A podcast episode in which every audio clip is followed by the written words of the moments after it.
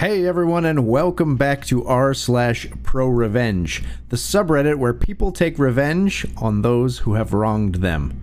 Today's post: How I screwed over a racist, horrible, bigoted business owner and likely resulted in him going out of business faster. Numbers plus recorded phone calls, we'd guarantee you X amount of leads based upon Y spend, and if we failed to meet that, you'd be entitled to partial, or if we really failed, potentially full refund. Owners to generate leads. One of our key selling features was if you turned on call tracking numbers plus recorded phone calls, we'd guarantee you X amount of leads based upon Y spend, and if we failed to meet that, you'd be entitled to partial, or if we really failed, potentially full refund. Some things to know about advertising. CTN means call tracking number. It's a unique number that's assigned to a certain point of advertising that consumers call. This number is only on that piece of advertising. It routes to the business line, and unless the consumer is very observant, they have no idea they are using a CTN. Call recording means if you turn on CTNs, we can record the calls and store the audio on our servers. The business has to consent to this. Also, when you call, you'll hear a message. This call is recorded for quality assurance type messages. Both of those are required to be eligible for our service guarantee. Storytime Part 1 The Lay of the Land. The business in question was a small dad and son contracting company with a couple employees. They primarily focused on smaller jobs such as windows, drainage, finishing, etc. Unfortunately, this business owner was a royal pain in the booty. He went back years, and his account was filled with nothing but complaints. Also, there was a strong suspicion that he was racist because his last account manager was black. The business owner, who we will name Scott, refused to ever meet in person with the previous manager. Also, I was white. He had no issues finding the time to sit down with me and tell me how crap our service is. Well, it's coming up to do contract renewal, and he says we aren't producing his leads, and he wants to put in a claim for failing to meet our service guarantee. I spoke to my manager about this, and he said he wants me to listen to his calls, write a detailed report, and present my findings to the manager. The manager is worried this may end up in court due to the dollar amounts involved nearly a whole working week of hours. I probably spent damn near 40 hours on this, and I wrote a detailed 24 page report outlining the results of our advertising. To say I shred this business owner's business practices is an understatement. The report was a straight up attack on his poor customer service skills, disorganization, inability to execute, and complete and total failure of anything resembling any sense of standard business practices that just make logical sense. I will share with you a few examples of the type of calls I listen to, small calls, where multiple phone calls are truly epic in their total incompetence. Customer 1. This was a small time landlord who had three different properties that had received a quote from Scott for work. The landlord had accepted Scott's quote and agreed to do business. In one voicemail message, offered to pay a deposit to start work. Throughout four voicemail messages, this poor landlord went from, hey, I want to pay you, to, are you okay, to, why the F aren't you returning my calls? Yes, I said voicemails. Scott had gone out to this man's properties, quoted his pricing, and then straight up refused to do anything more. Why? I legit got no idea. I called the customer in question and said I was the quality assurance agency and was doing a survey on Scott's performance.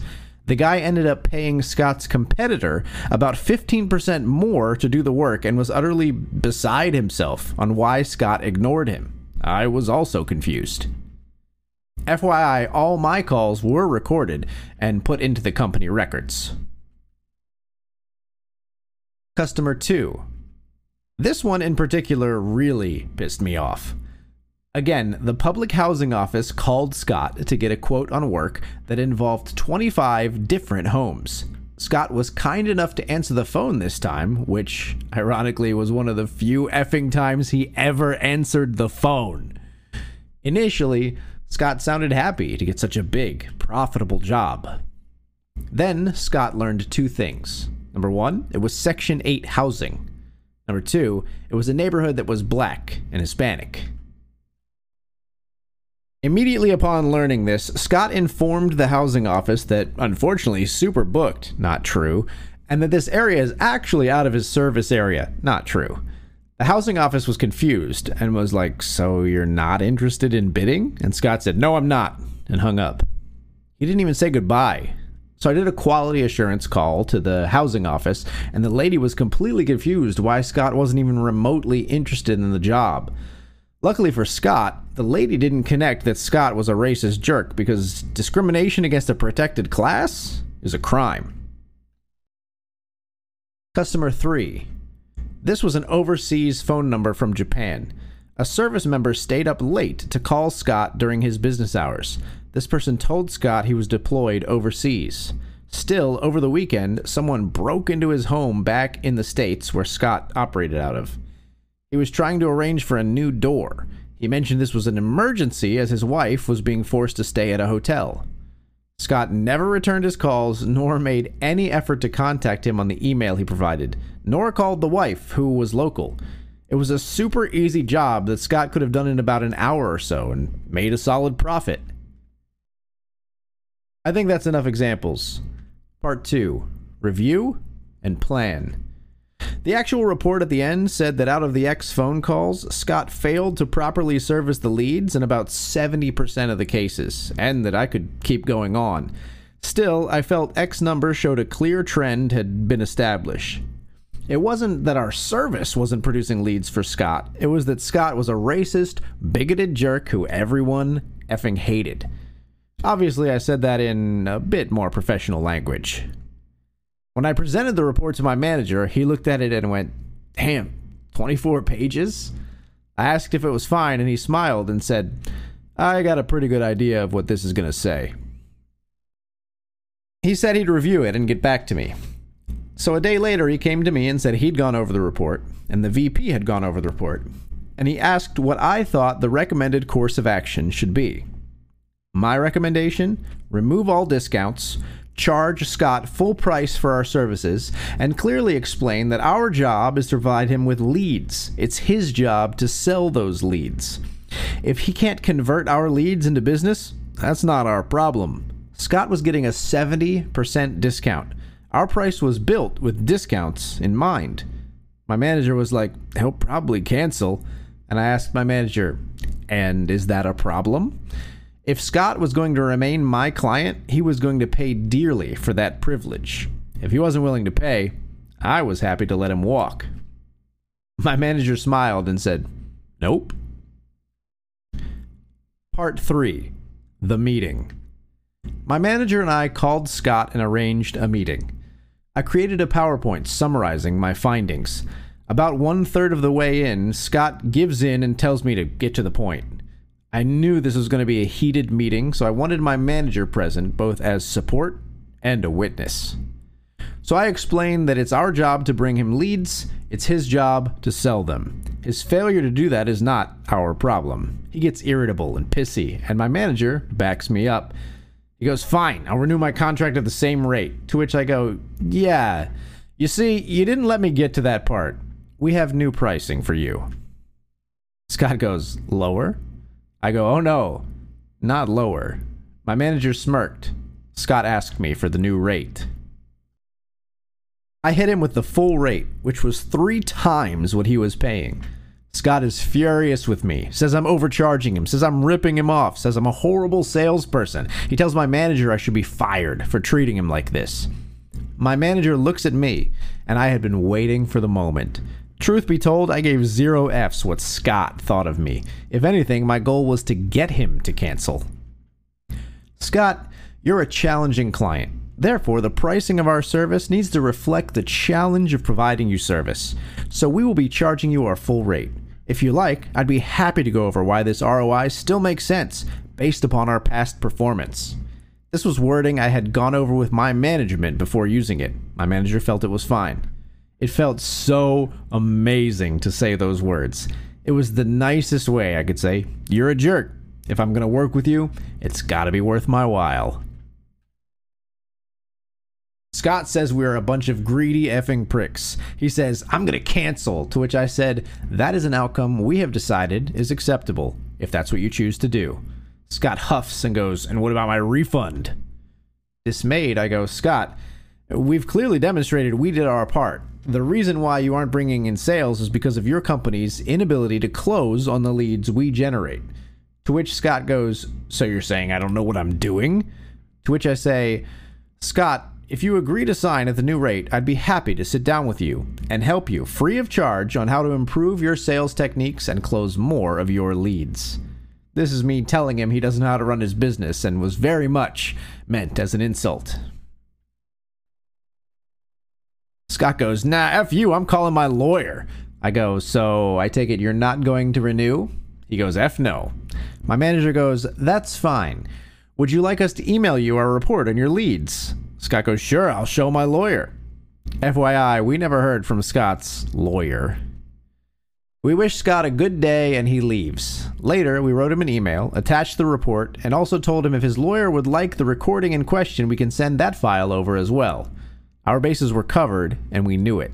I suspect he also came to the same realization, but had too much pride to admit that. Part 4 Make sure that dagger is nice and deep. A few weeks go by.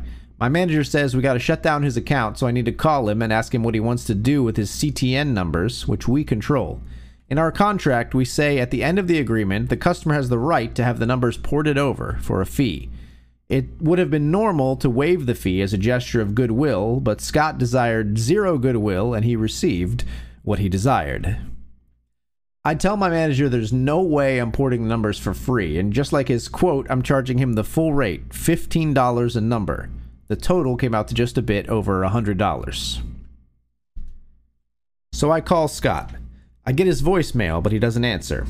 I write him a registered letter, and in that letter I outline that he has 30 days to respond. We have his CTNs, and if he's willing to pay $15 per number port fee, we will transfer those numbers over to his phone provider.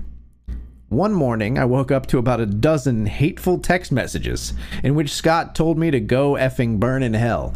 I took that to mean Scott was not interested in porting over his numbers, and I reviewed those texts with my manager.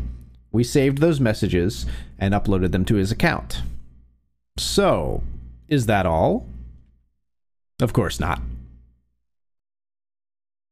Part 5, but wait, there's more.